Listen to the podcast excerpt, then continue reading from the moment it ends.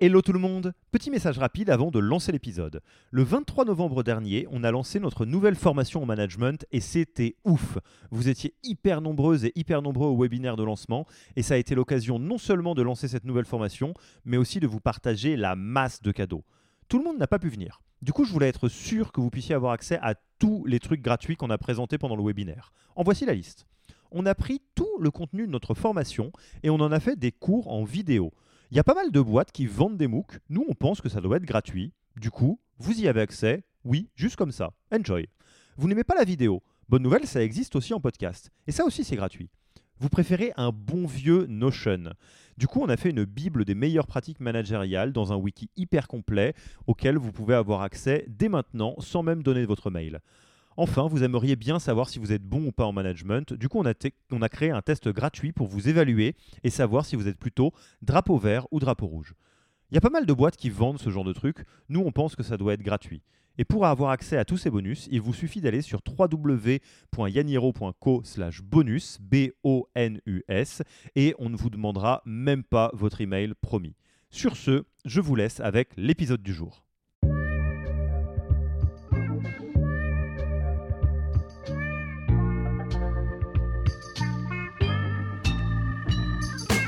Bonjour et bienvenue dans le podcast du Human Factor.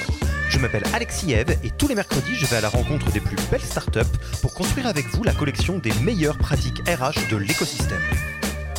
Et euh, vraiment ceux qui innovent et qui transforment euh, bah, les entreprises, l'économie et qui créent euh, le, oui, l'économie de demain. Ne vous embêtez pas à prendre des notes, on s'en occupe pour vous.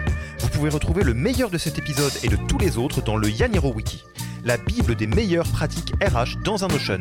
Rémunération, recrutement, cooptation, tout y est. Pour découvrir le Yaniro Wiki, allez tout simplement sur www.yaniro.co/wiki et ajoutez la page en favori pour la voir sous la main quand vous en aurez besoin. Pour l'heure, je vous laisse avec l'invité d'aujourd'hui et vous souhaite une bonne écoute. Salut Alexis. Hello Sophie. Comment vas-tu? Eh ben écoute, ça va très bien, ça va très bien dans une après-midi euh, suisse ensoleillée et j'ai l'impression que c'est assez ensoleillé de ton côté aussi de ce que je vois à l'écran. Ouais, exactement. Je suis, euh, je suis en Bretagne et en Bretagne il fait toujours beau. Comme le dit l'adage. Alexis, on est ensemble euh, pour confronter ou en tout cas apporter de la complémentarité dans nos deux approches de la fonction RH et des sujets humains de manière générale. Toi avec une vision plus start-up et moi avec une vision un peu plus grand groupe.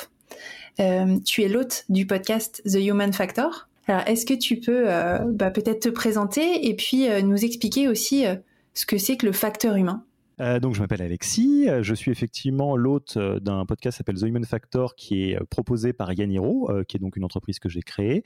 Et alors, qu'est-ce qu'on fait dans Yaniro et qu'est-ce qu'on fait dans The Human Factor? Bah, Côté The Human Factor, on prend une approche très simple. Donc, on travaille avec l'écosystème French Tech, donc startup, scale-up, boîte en forte croissance, forte transformation, et on se spécifie sur les sujets RH. En fait, on va aller rencontrer les DRH de jolies boîtes. On va leur demander ce qu'elles savent faire le mieux, peut-être, je sais pas, recruter des profils tech, euh, gérer l'onboarding, gérer les grilles de rémunération. Enfin, il y a plein de choses sur lesquelles on peut être un peu en avance. Et on va parler que de ça. Vous pouvez découvrir euh, Noëlla de Welcome to the Jungle qui parle de comment on a mis en place la semaine de 4 jours et qu'est-ce que ça a donné. Euh, on peut parler avec Adeline de Gorgias de comment mettre en place une grille de rémunération euh, qui fonctionne à l'international. Enfin, tout ça, tout ça. Et ce que fait Yaniro à côté de ça, en fait, notre métier, donc toujours dans l'écosystème startup, c'est d'accompagner les individus clés dans les phases de croissance, quelque part faire en sorte de grandir aussi vite que leur boîte sans se faire mal. Et donc très concrètement, c'est de l'executive coaching pour fondateurs, fondatrices, dirigeantes et dirigeants et euh, de la formation euh, des managers. Euh, et, je suis ravi d'être avec toi aujourd'hui. Eh ben, le plaisir est partagé. Tu veux nous faire deux mots aussi sur qui tu es? Ouais. Donc moi je m'appelle Sophie Plumer, je suis euh, l'hôte du podcast Chef. Donc dans Chef, euh, j'interviewe euh, des leaders et des managers d'entreprise à qui on donne pas forcément la parole dans les grands médias ou, qui ne la prennent pas d'eux-mêmes, mais qui font des choses pour autant au quotidien extraordinaires, qui fédèrent, qui motivent leurs équipes, qui en prennent, qui en prennent soin. Et, et je leur donne la parole pour qu'ils nous expliquent leur parcours, leur état d'esprit, leur pratique au quotidien et euh, la manière dont ils portent leur projet. Voilà. Et, euh, et je lance euh, bah, demain d'ailleurs, le, le, on enregistre le 15 mars, donc le 16 mars, une troisième saison sur le thème de l'impact, qui est comment en tant que chef, je peux avoir un impact positif sur le monde à mon échelle. Et, euh, et, et en, en, complément, en fait, je suis une ancienne RH qui a basculé dans le monde de l'entrepreneuriat. Et aujourd'hui, je me sers du podcast pour euh, accompagner les transformations d'entreprise. Donc, euh, vous l'avez compris, euh, amis auditrices, auditeurs du podcast Chef, on vous encourage à aller jeter une oreille au podcast The Human Factor et amis auditeurs, auditrices du podcast The Human Factor, au podcast Chef. Je suis sûr que vous trouverez beaucoup de choses qui vont vous intéresser. Et complémentaires, je pense, ouais. Alexis, ce qui nous, ce qui nous réunis tous les deux, c'est ce que vous appelez euh, chez, euh, chez Yaniro euh, le facteur humain. C'est quoi le facteur humain pour toi? Pourquoi vous avez appelé votre podcast The Human Factor? C'est une très bonne question. c'est avant toute chose le titre de notre premier bouquin, qui a pris un angle qui nous semblait extrêmement important, qui est la place que joue l'humain dans les trajectoires des boîtes type startup scale-up. Donc, pour faire une version très courte, une boîte de type startup scale-up doit réfléchir à sa propre survie et, à, et du coup à une forme de croissance. C'est une boîte qui par nature sort du sol, euh, n'a pas une vitesse de croisière et ce qui crée euh, pas mal de remue-ménage, pas mal de remous et euh, une, une, précarité qui est très forte. La position par défaut d'une startup, c'est mort, c'est pas vivant. Euh, et on a tendance à l'oublier parce qu'on voit euh, des, des, des, jolies histoires, on voit des levées de fonds records, des choses comme ça. Et en fait, on s'est posé la question, nous on avait une intuition, on s'est dit, il y a des, des, des facteurs euh, qu'on prend en compte assez naturellement euh, quand on essaye de, développer une startup, euh, comme la, je sais pas, la finance, le produit, le marché, des choses comme ça. Et nous, on, avait une intuition assez forte. alors ça vient aussi de nos métiers. Moi, je, suis psychologue du travail de formation avant même d'être coach de dirigeant et, entrepreneur. que le facteur humain, à savoir ce que font les gens dans la, la boîte, peut définir le destin de la boîte, que ce soit des destins tragiques de dépôt de bilan euh, ou des destins euh, dits réussites, whatever that means, pour une startup. Et en fait, on s'est dit qu'on allait passer de l'intuition à euh, de la data. Et du coup, on a fait un, un gros boulot, c'est qu'on a épluché beaucoup, beaucoup de données sur des dépôts de bilan et des réussites au sens exit, donc revente d'entreprise, ou boîtes qui arrivent à l'équilibre, ou boîtes qui font une introduction en bourse, donc des, critères de réussite qui sont financiers, hein, on est d'accord. Euh, et euh, voir euh, bah, quand une boîte réussissait, c'était dû à quoi? Quand une boîte échouait, c'était dû à quoi? Et en fait, on est retombé sur l'intuition, c'est-à-dire qu'il y a deux catégories de facteurs qui sont des facteurs extra-humains, à savoir des facteurs financiers. Je vous en donne un qui est très simple. Si vous avez plus de cash, vous mourrez en tant qu'entre, enfin la personne morale meurt évidemment. Donc c'est évidemment une très bonne raison de réussir ou de rater. les facteurs marchés, oui, bien sûr, si vous n'avez pas de marché, si vous avez un produit qui ne répond à aucun besoin ou à aucun enjeu, ça va pas bien se passer, on le sait. Euh, si vous vendez euh, des, euh, des glaces à des Esquimaux en Alaska, c'est plus dur, évidemment. et après, on a vu que le troisième facteur qui avait le plus d'impact, c'était le facteur humain.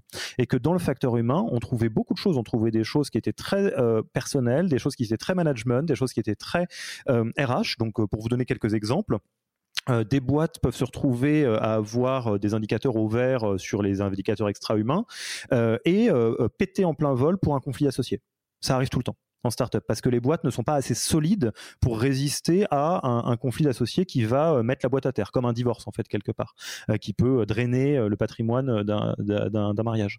mais peut y avoir aussi le fait de ne pas assez bien gérer, j'allais dire, la relation à ses collaborateurs et ses collaboratrices, et donc ne pas arriver à recruter, avoir un turnover qui est trop élevé, ce qui pareil va plomber une boîte. les, des enjeux de leadership sont très forts parce que si on a des mauvais managers, on va se retrouver à avoir encore une fois des difficultés à embaucher, euh, un turnover qui est très élevé, on va peut-être se retrouver cloué au pilori sur balance ta startup.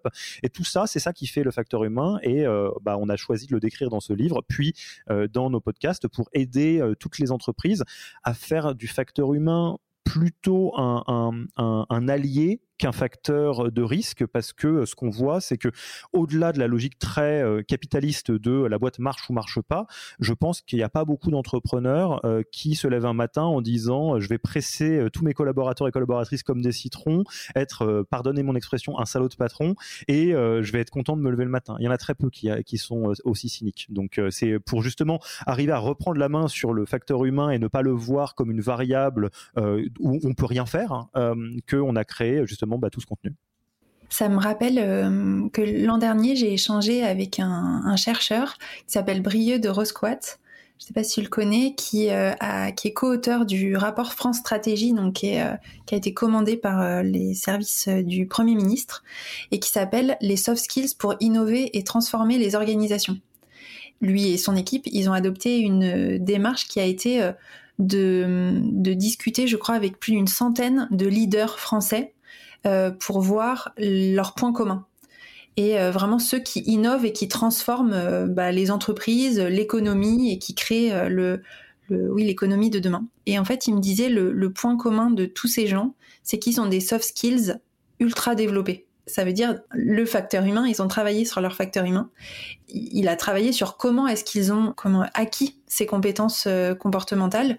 Donc, euh, ce qui était intéressant, c'était euh, que c'était surtout pas à l'école, finalement, ou très peu à l'école, qu'ils les avaient développés. C'était beaucoup en famille, dans des associations, en faisant du sport, en faisant voilà des, choses plutôt extrascolaires.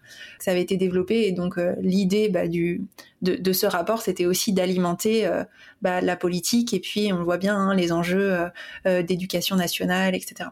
Et donc ça fait vraiment le lien de se dire bah en fait oui ils avaient des compétences, ce qu'on appelle hard skills en termes de euh, techno, de finance, euh, de gestion de boîte euh, ou, que sais-je. Mais ce qui a vraiment fait la différence, c'était les soft skills. Et donc, ça me fait penser à ça, puisque c'est le facteur humain finalement qui fait la différence parfois dans la réussite.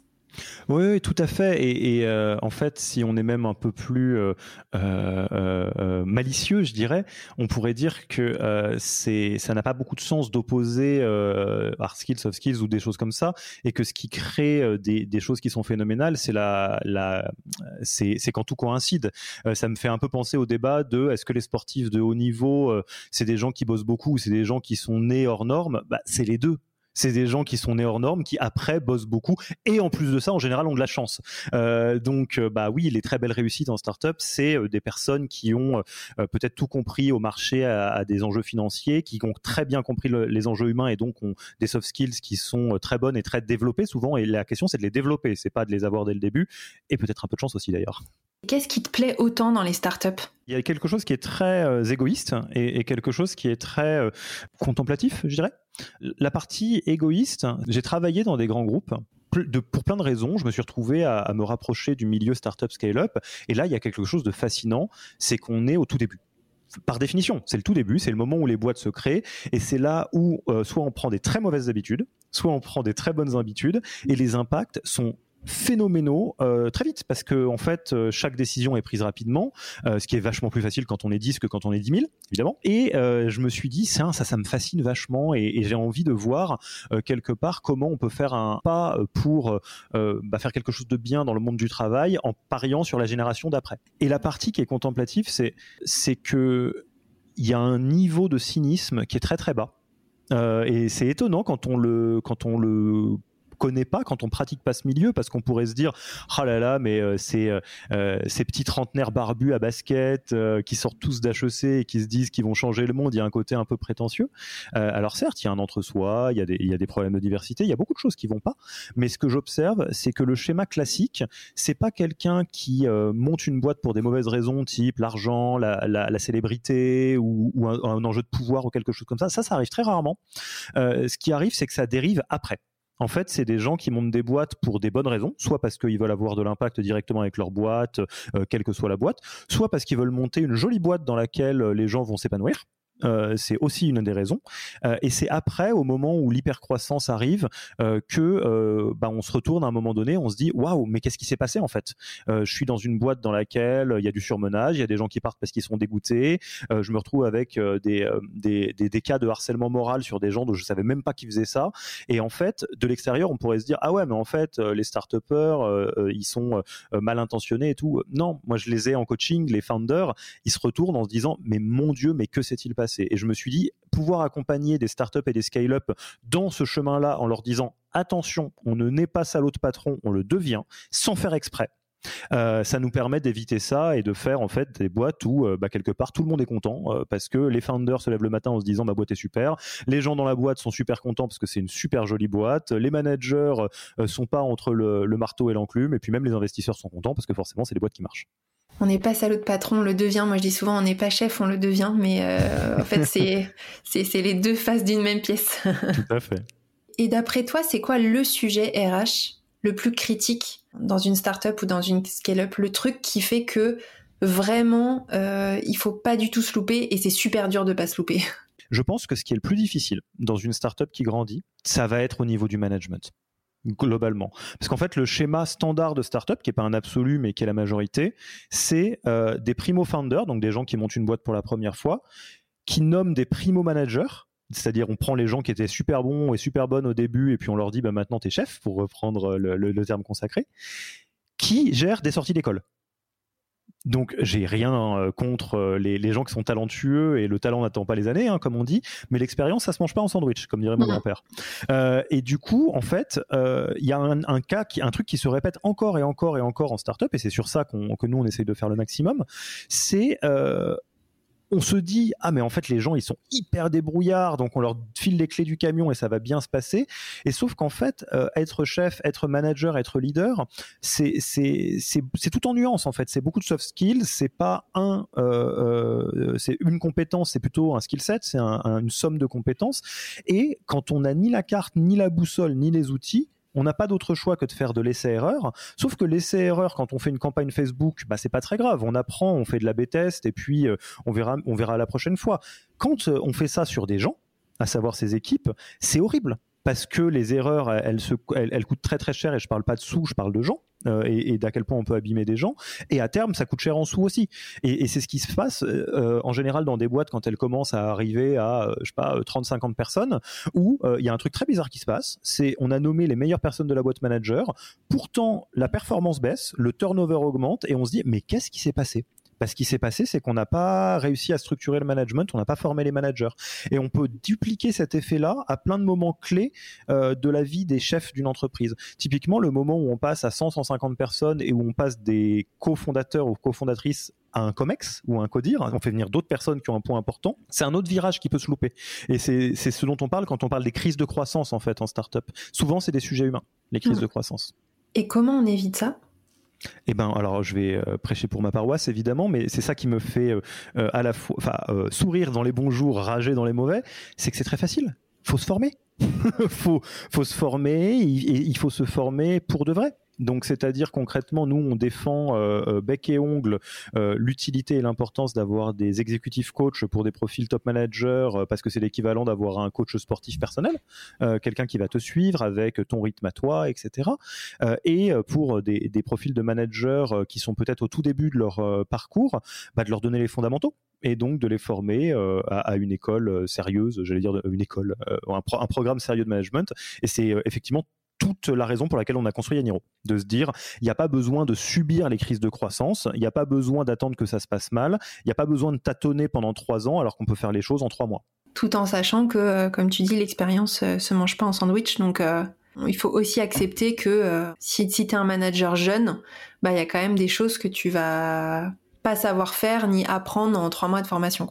On est absolument d'accord. Ça, c'est quelque chose que j'aime bien dire, enfin qu'on fait dans les formations, dans les coachings c'est que le, coaching ou la formation, la vertu numéro une qu'elle a, je pense, euh, bah, pour Yaniro évidemment, mais pour d'autres euh, outils, je pense qu'ils fonctionneront très bien, c'est de donner euh, une carte et une boussole. De dire ce que tu dois travailler, ce que tu dois prendre en considération, c'est globalement cette zone-là et ces sujets-là. Chacun des sujets, chaque zone, on peut la retravailler ad infinitum. Et je pense que les, meilleurs leaders n'arrêtent jamais de travailler. Par exemple, euh, quelque chose, et ça va certainement te faire sourire, et c'est peut-être un point de départ euh, de la différence grand groupe startup, c'est que euh, quelque chose que j'ai entendu énormément, c'est des jeunes managers, jeunes au sens où c'est la première fois, et, après ils ont l'âge qu'ils ont, qui me disent non mais attends, je, suis en train de comprendre un petit peu euh, qu'est-ce que ça peut être une bonne chorégraphie euh, d'un bon team leader. Mais euh, si je fais ça, quand est-ce que je fais mon vrai travail? Mais non, mais c'est ça ton vrai travail faire grandir et développer les membres de ton équipe a plus d'importance que ce que toi tu peux faire. dit autrement, je ne suis pas certain que ça change grand-chose, pour prendre un exemple un petit peu caricatural, si Elon Musk passe une heure de plus ou de moins à préparer un PowerPoint. Par contre, peut-être que euh, ce qu'il va dire en une heure à des individus clés dans sa boîte va avoir un impact plus ou moins fort, plus ou moins bon d'ailleurs. Hein. je prends exprès de, fais exprès de faire Elon Musk pour euh, voir juste l'impact et pas forcément euh, dans le bon, dans le mauvais sens.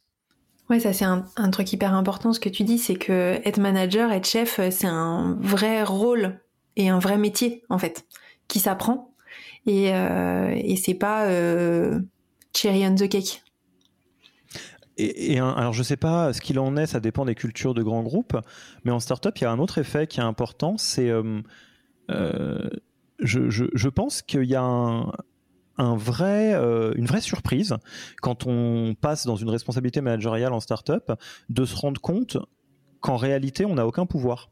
Euh, je pense qu'il y a un fantasme de se dire ah je vais être le chef. Et donc euh, je ne sais pas si on pense au monde militaire ou au monde du conseil mhm. enfin des organisations qui sont euh, très réglées ou quelque part être chef c'est donner des ordres qui vont être suivis. Et donc être un chef d'orchestre en disant bon bah les violons vous jouez plus fort les cuivres vous jouez moins fort et puis les percussions vous jouez plus vite. La réalité, c'est que dans franchement un gros 99% des boîtes type startup scale-up, cette approche-là ne fonctionne jamais mais jamais. Euh, et je pense que c'est pour le mieux d'ailleurs. Mais en gros, c'est pas parce que vous avez marqué chef sur votre euh, euh, sur votre signature de mail et que bah, vous payez les gens à la fin du mois, même si vous êtes fondateur ou fondatrice, que les gens vont vous suivre juste parce que vous le dites. La réalité de ce qui se passe, et, j'aime bien choquer un petit peu en le présentant comme tel, c'est plutôt que vous avez une équipe de bénévoles. C'est-à-dire, c'est des gens qui ont totalement signé pour vous suivre il n'y a pas de problème. Euh, mais à la fin, vous n'avez pas vraiment de, pouvoir sur elles et sur eux. Vous devez les embarquer. Ils vous suivront parce qu'ils croient au projet, parce qu'ils croient en vous. Et euh, c'est du coup, ça demande un effort supplémentaire ou quelque part une chorégraphie particulière que d'être capable d'être suffisamment connecté à ces équipes pour les embarquer. Ouais, bah moi c'est exactement la vision euh, du rôle de chef que j'ai. Hein. chef, c'est le, logo que j'ai choisi, c'est un, un, petit oiseau avec une coiffe de chef indien. Et c'est un peu ce symbole-là que j'ai j'essaye de, de faire passer, c'est-à-dire euh, le chef indien, c'est euh, quelqu'un qui est garant de l'harmonie de sa tribu, qui, euh, qui fédère, qui regarde où sont les forces et les faiblesses de chacun, qui regarde comment chacun peut trouver sa place et son rôle dans la tribu au service de la tribu et pas forcément au service de, des individualités, mais en même temps tout en nourrissant les individualités. Euh, et puis euh, qui fait aussi attention à comment sa tribu, elle doit se positionner par rapport euh, bah, à son écosystème et puis à l'extérieur. Et donc c'est bien le chef au service de son équipe et pas l'inverse en fait. Hmm. Oui, tout à fait. Et selon toi, qu'est-ce que les startups et les scale-up, enfin voilà, tout cet univers d'entreprise à forte croissance, peut aller chercher dans des pratiques RH de grands groupes? Il y a beaucoup. Je vais commencer par, euh, par un petit disclaimer. Euh, toute la raison d'être de, l'épisode et de la discussion qu'on est en train d'avoir, euh, c'est précisément un monde de nuances. il est de bon ton de penser que les grands groupes peuvent tout apprendre aux startups parce que ça veut dire que c'est des startups qui ont réussi, ou exactement l'inverse, de se dire que les grands groupes c'est des mastodontes qui ont rien compris à la vie et que les startups sont des petits animaux agiles. Évidemment, c'est un petit peu plus compliqué que ça. Le, le milieu startup peut être un tout petit peu arrogant sur euh, son côté innovant et ne pas bien comprendre ce que ce qu'ils peuvent apprendre des grands groupes. Donc j'ai quelques éléments sur lesquels, vu de ma fenêtre, notamment d'un point de vue euh, facteur humain, euh, les grands groupes sont très très très largement en avance, en tout cas à date. Je vais commencer par quelque chose qui est le plus évident, ça paraît peut-être symbolique dit comme ça, mais, mais ça l'est pas, c'est l'organisation et la gestion d'un grand nombre de personnes. En fait, il est de bon ton, comme je disais, de rigoler un petit peu euh, sur l'équivalent euh, mastodonte euh, de son industrie. Ah bah tiens, moi je suis, je vais citer personne, mais une start-up de la mobilité par exemple. ah bah dis donc la SNCF, c'est quand même pas glorieux. Hein. Attendez, la SNCF, c'est combien de milliers de personnes? Et la réalité, c'est que pour passer beaucoup de temps avec, dès qu'on commence à être 200 dans une start-up ou dans une scale-up, c'est la panique à bord on sait plus comment faire, c'est le bazar, euh, il y a de la politique qui sort d'on ne sait où, euh, on commence à se rendre compte qu'on a recruté trop de monde, etc. Et, donc, je pense qu'il faut vraiment avoir beaucoup d'humilité quand on est une startup et une scale-up et se dire que la, une partie de, l'inertie ou de la lenteur euh, qui peut être perçue chez les grands groupes, c'est structurel en fait c'est des choses qui sont nécessaires pour faire fonctionner un grand nombre de personnes. Pour prendre un exemple de ça, euh, et, après je serais curieux d'avoir ton avis là-dessus, euh, je parlerai de la conduite du changement. Euh, je, pense, pour avoir passé pareil un petit peu de temps dans des très grands groupes, qu'il n'y a pas un seul projet bien ficelé en grand groupe qui se lance sans conduite du changement. Euh, c'est un classique. On se dit bon là, on lance un nouvel outil, un nouveau machin, euh, on met en place le change management qui va avec, parce qu'on sait que ça va pas se faire tout seul. Le nombre de fois où j'ai vu une euh, startup ou une scale-up qui met en place quelque chose sans conduite du changement, et c'est une boucherie. Parce qu'évidemment, bah, il y avait 200 personnes ou 500 qui comprennent pas bien pourquoi on est passé de A à B alors qu'on a toujours fait A normal, c'est la conduite du changement. Quoi. Donc euh, la gestion des, grands, euh, grands nombres de personnes, je pense que c'est clairement un domaine dans lequel euh, les, startups peuvent aller piocher des bonnes idées du côté des grands groupes. Qu'est-ce que tu en penses toi? Oui, bah ça c'est sûr. Moi je suis d'accord avec toi. j'ai regardé la, la SNCF, c'est plus de 270 000 personnes. Hein. Ah, Donc c'est une ville. Il y a plusieurs choses en fait, moi je trouve qui, qui, qui peuvent inspirer des startups. Il y a le niveau de complexité, les relations humaines qui va avec le niveau de complexité, c'est-à-dire que euh, quand on est 200 sur un même site, qu'on a euh, euh, les mêmes profils, globalement le même âge, tu vois, entre 25 et 35 ans, allez, 40 ans, voilà, versus quand on est une entreprise avec des profils très différents sur des sites complètement éparpillés en France ou dans le monde, avec des jeunes sortis d'école et des personnes en fin de carrière, euh, etc. Bah en fait ça, ça, ça amène un niveau de complexité de vivre ensemble dans l'entreprise qui est, qui, est, différent. On parlait du facteur humain euh, et, et, des différents euh, euh des, des, différents moments comment de croissance dans une entreprise. Bah en fait, si des dirigeants de start-up tout de suite se mettent dans un état d'esprit de se dire bah mon entreprise demain Ok, là on est 10, on a tous le même profil, mais demain quand on sera 200 ou quand on sera 1000, on aura des profils très différents. Donc comment j'ai envie que mon entreprise elle soit inclusive et qu'elle permette d'avoir des relations humaines euh, faciles et fluides, bah, ça, amène euh, une autre manière de voir la culture d'entreprise et euh, la communication, la collaboration. Ça, je trouve que c'est vraiment très important et moi, je suis convaincue par ailleurs que l'entreprise a un rôle social, un rôle sociétal fort. C'est un des ciments aujourd'hui du vivre ensemble. Et pour moi, l'entreprise, c'est un des lieux où les gens peuvent se comprendre, apprendre des uns des autres et accepter de la, différence de son voisin. Et ça, pour moi, les, les grands groupes en sont vraiment un des symboles. Quelque chose qui est surprenant, peut-être, euh, et, je vais le pondérer parce qu'il y a des, des facteurs euh, extrinsèques qui expliquent ça. Les startups, c'est même pas que je le pense, c'est que c'est factuel, sont structurellement en retard par rapport aux grands groupes sur les enjeux de RSE, euh, donc responsabilité sociétale des entreprises, et diversité et inclusion. C'est rigolo, hein On pourrait, enfin, c'est pas rigolo du tout en réalité. J'interromps l'épisode une petite seconde pour vous rappeler que si vous voulez avoir accès à tous les bonus gratuits qui accompagnent notre nouvelle formation management, il vous suffit d'aller sur www.yaniro.co/bonus. B-O-N-U-S.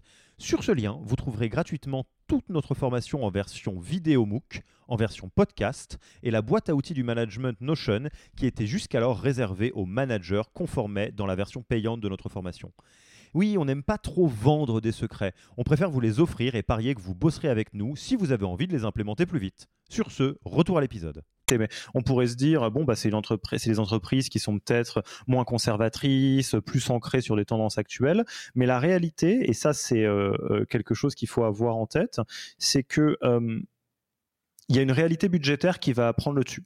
Euh, en startup, on ne peut pas, on a, en général très peu de, budget à allouer à des euh, projets euh, qui ne sont pas cœur métier, parce qu'il n'y a pas beaucoup de cash hein, globalement, ou, que le cash doit être très très très pondéré.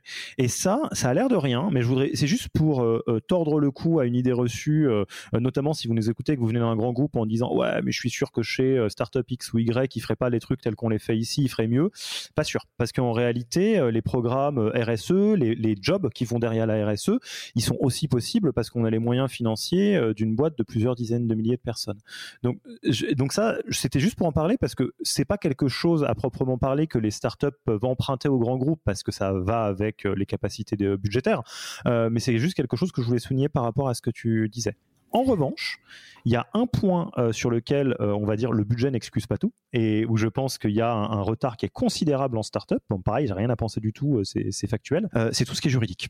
Il y a beaucoup, beaucoup, beaucoup de startups qui vont faire des trucs qui sont hors la loi sans faire exprès. et, et c'est pas par malice non plus, c'est juste parce qu'il y a une insuffisance de compétences juridiques. Et c'est là où je dis qu'il y a vraiment quelque chose à, à aller chercher pour s'inspirer parce que ça pour le coup ça ne ça c'est pas une question de budget. Vous pouvez travailler avec des bons avocats vous pouvez vous assurer que les contrats de travail sont au cordeau vous pouvez vous assurer d'être en compliance par rapport aux obligations légales liées à la taille de votre boîte. Euh, vous pouvez euh, ficeler vos contrats de BSPCE donc euh, d'action à destination des employés euh, pour pas que ce soit possible de bananer vos employés au moment où ils vont les appliquer. Et tout ça c'est vraiment juste du de la robustesse juridique qui en général et euh, euh, très légère en startup. Oui. Pas mieux là-dessus. c'est quand même hyper pénible de penser à ces sujets-là. Euh, oui, oui, c'est pas quand tu quand tu dois faire plein d'autres choses par ailleurs avec un budget contraint et que t'as pas beaucoup de temps, bah je comprends que tu passes pas du temps sur sur les sujets juridiques. Moi, je pense qu'il faut faut juste s'entourer de personnes qui vont nous conseiller sur le comment la juste sécurité euh, de dire bah en fait il faut pas qu'on fasse des trucs hors la loi parce que clairement ça peut coûter très cher. Et puis et puis c'est pas bien d'être hors la loi s'il y a une loi c'est quand même euh, pour euh, pour aussi protéger notamment droit social hein, les collaborateurs et puis et puis par ailleurs les, les fondateurs aussi. Mais après je pense que dans toute structure qu'elle soit petite ou grande on n'est jamais pile poil au cordeau de, de toute la législation. Après il faut essayer effectivement de minimiser les risques est-ce qu'on parlerait pas de, ce que euh, les grands groupes peuvent apprendre des startups?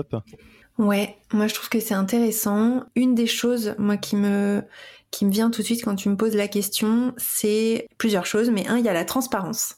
Euh, c'est quelque chose qui existe beaucoup euh, dans des entreprises. J'étais l'autre jour dans, un, événement où il y avait le DRH d'Alan qui témoignait sur sur la forte culture de la transparence chez Alan.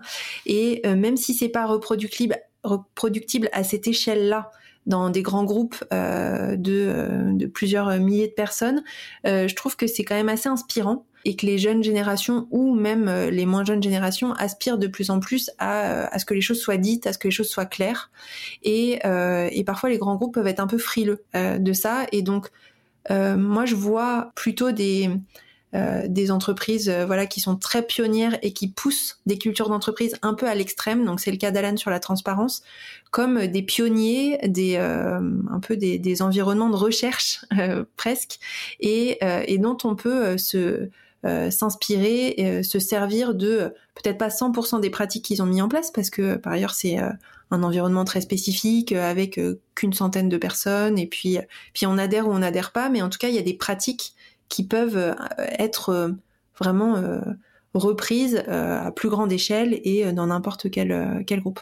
Ce que, ce, que, ce que je pourrais dire là-dessus, c'est qu'un un truc que je trouve très très chouette, je, joue aussi hein, du coup sur ce que je pense que les grands groupes peuvent emprunter aux startups, c'est pas un absolu parce qu'il y a beaucoup de grands groupes qui vont être un contre-exemple à ce que je vais dire, mais dans la plupart des startups et scale-up, on va avoir une importance extrêmement forte de la culture, d'une culture qui est clivante, qui est incarnée et qui est sans bullshit. Dit autrement, si on pense à la version un petit peu cliché de la culture d'entreprise ou des valeurs d'entreprise, on va avoir, je sais pas moi, bienveillance, exigence et innovation, parce que ça fait bien. on a bossé ça avec un cabinet de conseil, ça nous a coûté une blinde, on le met en fond d'écran et dans les couloirs et youpla boum. Et ça fait rire tout le monde parce que tout le monde sait que c'est un petit peu creux en fait en réalité. En startup, en scale-up, la culture, ça a une raison d'être et un impact qui est absolument crucial. Euh, c'est ce qui va s'assurer qu'on regarde tous dans la même direction, qu'on a les mêmes règles de vie à bord. Et souvent, les euh, cultures, euh, enfin pas souvent, mais en tout cas dans les plus belles startups et scale-up, la culture est très très très clivante. ce que ça veut dire, c'est qu'il y a la manière de faire de chez nous, et quelque part, tu rentres ou tu rentres pas, et si tu rentres, tu signes entre guillemets pour cette manière de faire. Une bonne culture, et ça c'est l'héritage de Netflix aux États-Unis et Blablacar en France hein, qui a créé ça, c'est de dire la culture, ça sert à faire en sorte que les gens qui euh, sont alignés avec ces valeurs vont euh, être au paradis et les gens qui ne sont pas alignés avec ces valeurs vont peut-être être en enfer. Donc c'est aussi notre responsabilité en recrutement d'être très transparent très vite là-dessus pour s'assurer qu'il n'y ait pas un mismatch parce que sinon ça va se passer euh, de manière douloureuse et c'est pas l'idée. Euh, mais pour vous donner euh, un exemple, Conto que vous connaissez sûrement, donc la néobanque, on a fait un épisode avec la DRH de Conto sur le podcast The Human Factor sur leur culture qui est très clivante et leur culture en fait c'est ça s'appelle The Conto Way, la manière de faire de Conto. Et il y a beaucoup de principes qui sont très largement discutables, ils sont pas tièdes, ils sont euh, au contraire très aiguisés, euh, qui servent à euh, s'assurer que tout le monde regarde dans la même direction. donc là, par exemple, on va avoir dans The Conto Way, Ride the First Time. on a raison du premier coup. Donc ça, ça veut dire qu'on fait pas d'AB testing chez Conto. ça veut dire qu'on réfléchit beaucoup avant de dérouler un plan, parce que quand on le déroule, en fait, on l'a pensé en amont. Est-ce qu'il y a débat? Oui, bien sûr qu'il y a débat. Euh, moi, je pourrais dire, bah non, mais on peut, peut pas avoir raison euh, la première fois, à chaque fois, etc. Mais c'est assez sain parce que c'est ce qui permet de s'assurer euh, qu'on peut travailler efficacement ensemble parce qu'on fait partie de la même culture. Et ça, je, pense que l'idée d'avoir une charte de culture, de co-construire la culture avec tout le monde, parce que c'est comme ça qu'on fait en startup ou en scale-up, même quand c'est difficile, parce qu'il y a beaucoup de monde, c'est une manière de d'engager tout le monde et de s'assurer d'un sentiment d'appartenance. Ce qui est d'ailleurs le cas dans plein de, très jolis grands groupes. Je pense à L'Oréal, à Pernod Ricard, qui ont des cultures qui sont très très très robustes.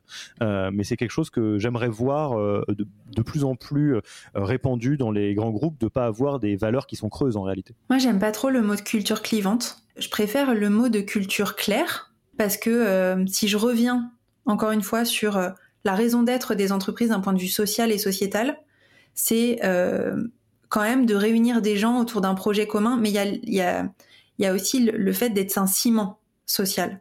Et en fait, euh, si, les entreprises deviennent des clans, en fait, dans la société civile, on sera aussi des clans. Et donc, moi, je trouve que que ça soit des, pratiques clivantes ou des pratiques très claires et, euh, et peut-être poussées à l'extrême, je peux trouver ça intéressant. Culture clivante, euh, ça me dérange vraiment énormément parce que je vois l'impact que ça peut avoir sur la société derrière et la violence que ça génère. Je, peux, je peux te donner un parce que c'est euh, juste si on fait une petite incise là-dessus, c'est un sujet euh, auquel j'ai énormément réfléchi moi-même euh, parce que c'est effectivement marqué dans, dans les dans les startups et scale-up. je ne sais pas si on va arriver sur un, point d'atterrissage commun dans, cette discussion, mais j'aimerais vraiment te partager ma, ma, réflexion interne là-dessus. Petit point euh, euh, méthodologique sur la raison de pourquoi, euh, effectivement, c'est un grand classique en startup d'avoir une culture clivante ou en tout cas forte et, qui soit marquée et claire, c'est que le, compte tenu du, frêle esquif qui est une startup ou une scale-up, le fait d'avoir des, rituels communs ou des croyances communes, ce qu'est la culture, hein, comme la culture d'un pays par exemple, est quelque chose qui crée justement du ciment. Et, tout le ciment qu'on peut avoir, on le prend parce que quelque part, euh, si on est une boîte euh, de 30 euh, et qu'on et que on est 30 à, avoir des opinions qui divergent sur absolument tout, c'est une réalité à l'échelle de la société que c'est une richesse. À l'échelle d'un petit groupe, c'est hyper fragilisant, c'est très dur. Donc, dans un petit groupe, on va créer une forme de, de socle commun de croyances pour se faciliter la vie. Attention, je fais un triple warning là-dessus. Ce n'est pas un laisser-passer à la non-diversité. C'est-à-dire la culture clivante, ça peut pas être euh, on prend euh, que des HEC, euh, que des hommes et c'est pas ok. C'est pas ça une culture clivante. Une culture clivante, ça va être on est tous d'accord sur le fait que on peut s'épanouir par le travail par exemple. Ça ne veut pas dire qu'on pense à l'échelle de la société que, c'est valable pour tout le monde, mais en tout cas, nous tous, on, aime s'épanouir par le travail. Je pense à ça, c'est un vrai point de culture. Et en fait, là où je me posais la question, pour tout dire, c'est je me suis dit, mais effectivement, si on pousse le truc au maximum, c'est quand même un, un, problème de diversité. C'est-à-dire qu'on va créer une forme de clone et donc des formes de clans. Et tu as tout à fait raison. Et c'est la réalité. Euh, je ne vais pas citer de boîtes, mais il y a des boîtes euh, type startup scale-up qui ont des cultures qui sont suffisamment clivantes pour qu'elles soient littéralement opposées dans leurs croyances l'une à l'autre. Euh, et c'est donc il y a très peu de chances que quelqu'un aille d'une boîte à l'autre. Ok. Et en fait, la question que je me suis posée, sur laquelle je serais curieux d'avoir ton avis, c'est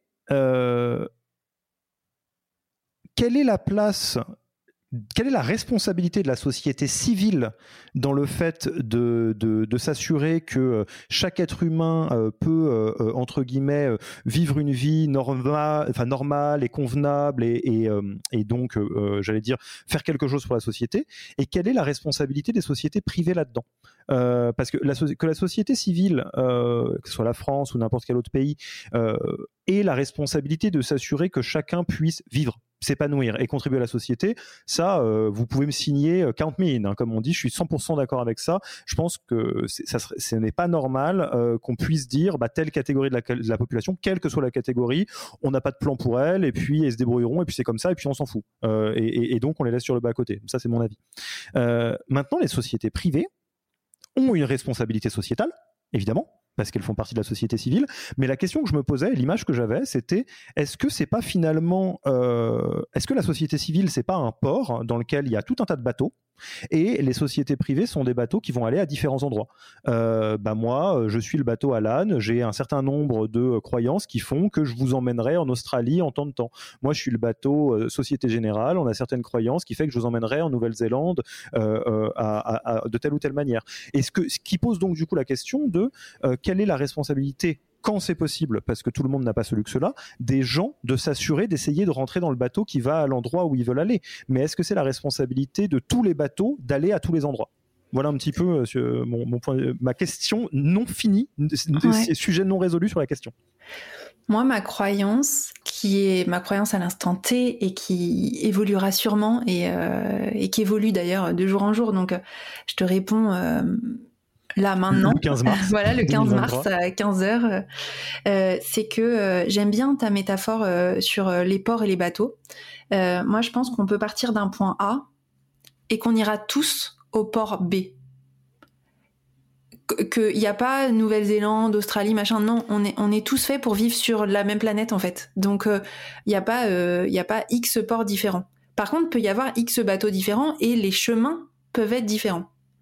Et donc tu choisis le bateau A ou le bateau 1, 2, 3 ou 4, bah euh, ils vont pas aller entre ils vont pas euh, faire le, trajet entre le port A et le port B euh, dans le même temps. Peut-être il y en a qui ça sera plus luxueux, d'autres ça sera plus spartiate, d'autres ça sera à voile, d'autres à moteur, d'autres voilà. Mais point de départ et la destination sera la même, ça sera le monde dans lequel on vit ensemble. Ok, ça c'est sûr. Euh, je, vais pousser un petit peu. Euh, allez, on se, on se, on s'aide à raisonner euh, l'un l'une l'autre avec Sophie. ça c'est la destination. Sur la destination, je suis, je suis d'accord. Sur le chemin, j'ai une vraie, c'est une vraie question. J'ai pas, c'est pas un piège ou quoi que ce soit. C'est j'ai pas la réponse. Je, vais forcer quelque chose qui est vrai. Enfin, je vais forcer le trait de quelque chose qui est vrai. moi, j'ai un tempérament qui est très compétiteur. Euh, au sens où le dépassement de soi c'est euh, très nourrissant pour moi. Euh, pas la compétition au sens être le meilleur ou gagner, ça c'est pas très important. Je suis pas de là pour écraser les gens, mais par contre, si je fais de la, pseudo-psychanalyse poutre apparente, je suis un feu qui a besoin d'avoir des bûches pour me sentir à l'aise. Je peux pas tenir en place. J'aime bien avoir des projets. Je fais partie de ces animaux bizarres qui pendant le confinement, plutôt que de chiller, ont appris à faire des appris à faire des trucs qu'il savait pas faire avant. J'ai appris à siffler avec les doigts, j'ai appris à faire le poirier, fait des trucs. Euh, un animal qui s'agite, quoi. Voilà. Ok. Dans une vie où je serais salarié, je pense qu'il y a des environnements et donc des cultures qui fonctionneraient beaucoup mieux que d'autres pour moi. Il y a des cultures dans lesquelles je m'épanouirais, des cultures dans lesquelles je me fanerais. Et ça n'a rien à voir avec est-ce que euh, euh, la culture est bien ou pas bien, ça a à voir avec le fit en fait. Euh, une culture qui va m'en demander beaucoup, qui va me mettre en mouvement, qui va peut-être être très exigeante, bah, dans ma langue à moi, c'est hyper épanouissant. Euh, je pense à Netflix, je pense à Conto, euh, je pense à d'autres. Euh, et peut-être que il y a certains, certaines cultures qui ont, qui sont très marquées, auxquelles je serais totalement pas hermétique, mais je serais pas concerné en fait. C'est pas moi en fait.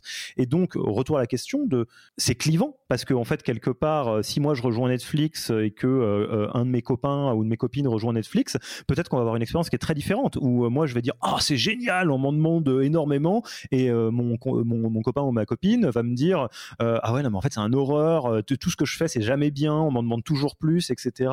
Et, d'où euh, la question de est-ce que clivant je fais exprès de réutiliser le terme qui te, qui te voilà, avec lequel tu as, un débat, et, pas bien en fait aussi, parce qu'il parce qu'on est différents tous et toutes. Je suis complètement d'accord avec toi. C'est peut-être une histoire de vocabulaire, mais aussi de conscience en fait. C'est-à-dire que moi j'aime pas trop quand on dit on veut être clivant pour être clivant qu'on soit euh, différenciant, qu'on attire des personnes qui fonctionnent de telle ou telle manière parce que nous-mêmes, on a créé euh, une entreprise pour fonctionner de telle ou telle manière. Et, du coup, on embarque des, gens qui euh, fonctionnent comme nous. Oui, c'est important. Après, ce que je trouve dangereux avec le mot clivant, c'est de pas être conscient qu'il y a d'autres entreprises qui fonctionnent de manière radicalement différente, de pas comprendre d'où viennent ces différences? Tu vas rester un peu avec des œillères, de dire non mais nous, on est comme ça, on est transparent, et donc on pousse le truc à l'extrême, tellement à l'extrême, que ceux qui sont un peu différents de nous sur ce volet-là, bah en fait, on, les exclut de notre game, on les exclut de notre champ de vision, et euh, limite, on leur parle pas ou on les juge. Et c'est en ça où je dis clivant. Moi, derrière le mot clivant, je mets tout ça. Et en fait, à la fin, si on se retrouve, je reprends le bateau, mais si on se retrouve euh, à un port, même à une escale, bah en fait, euh, c'est la guerre, tu vois. Alors que si on dit non, mais moi, ce qui me parle, c'est ça, et je le fais en conscience, euh, en sachant que c'est comme ça que je fonctionne à l'instant T. Peut-être que dans dix ans, je fonctionnerai par ailleurs différemment, et peut-être que dans dix ans, t'aspireras plutôt à aller sur un bateau très chill, où tu feras de la contemplation, où tu feras tout un tas de choses que tu fais pas aujourd'hui mais en fait, tu acceptes les différents bateaux. Tu vois ce que je veux dire? 100% d'accord. Donc en fait, pour moi, c'est ça. C'est dire que, dans le monde du travail ou dans l'océan du travail, on est plein de bateaux différents, de tailles différentes, de rapidités différentes, etc. Et qu'ensuite chacun euh, monte à bord du bateau qui lui ressemble le plus. Bah oui, c'est super parce que ça te permet de passer un bon voyage, une bonne traversée, de prendre du plaisir, d'être avec des passagers sympas. Mais il faut pas que ça devienne de la piraterie, à savoir que dès que tu croises un bateau qui ressemble pas au tien, tu le bombardes ou tu, ou tu lui fais même pas un petit coucou de la main. Hmm. Bah 100% d'accord. Et euh, en fait, probablement qu'on devrait plutôt parler de culture assumée et marquée que clivante, parce que tu as raison.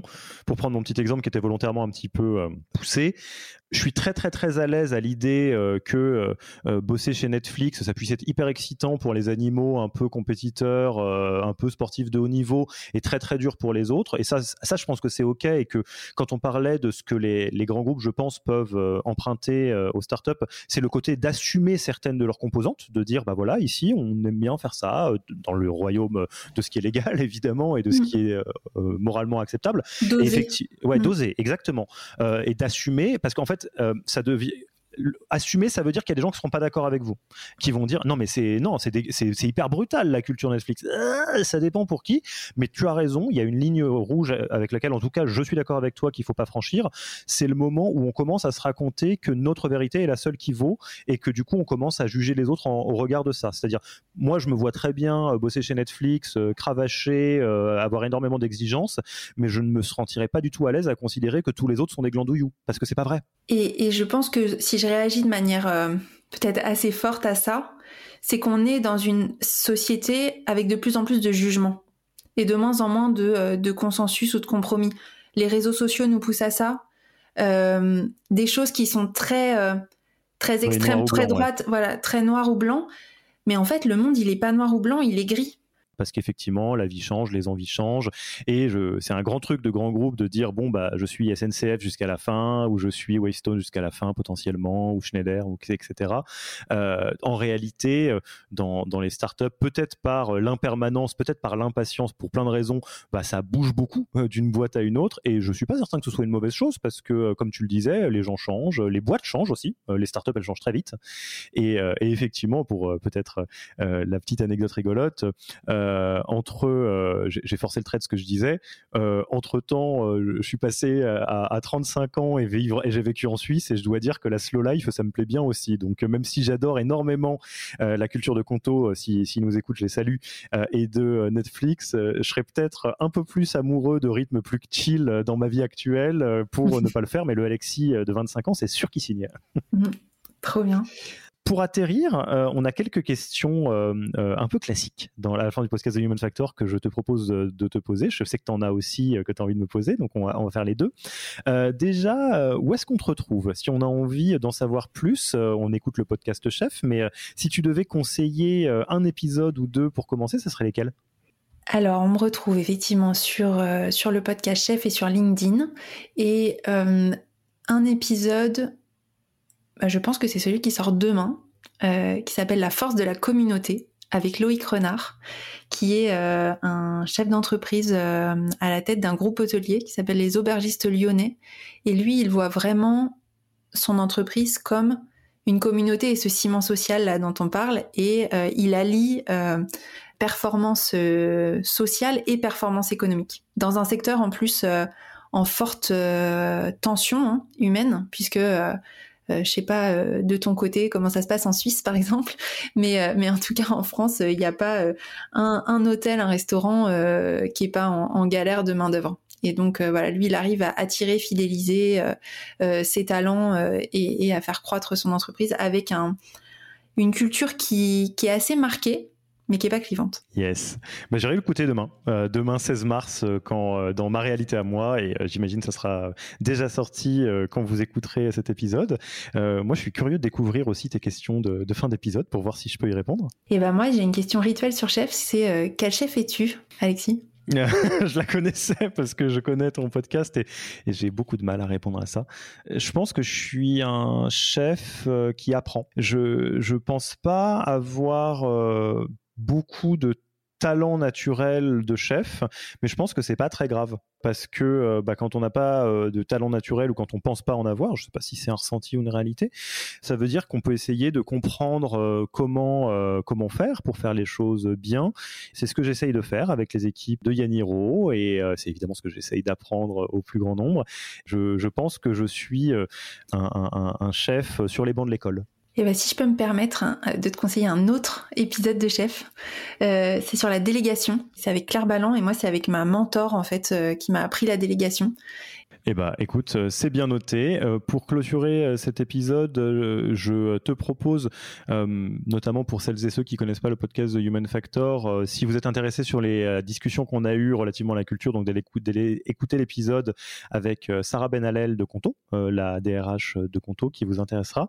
Et on n'a pas eu l'occasion d'en parler, mais si vous voulez entre guillemets avoir un raccourci vers des pratiques startup qui vous intéressent ou d'ailleurs si vous venez de startup aussi hein, ou de scale-up euh, mais en gros avoir un petit référentiel euh, des pratiques on a fait quelque chose qui est euh, assez chouette et qui nous a pris un temps infini.